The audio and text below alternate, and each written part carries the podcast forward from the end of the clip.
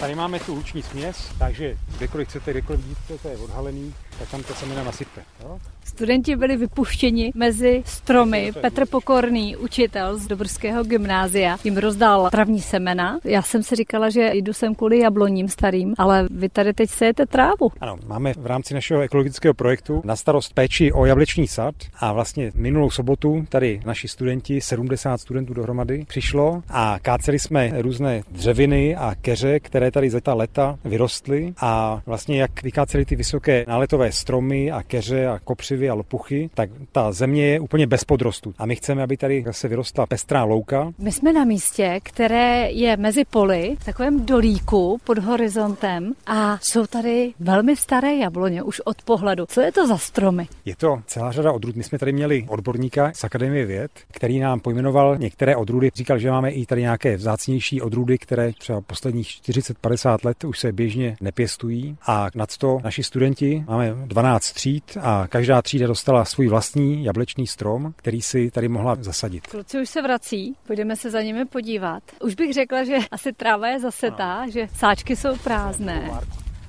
Hotovo?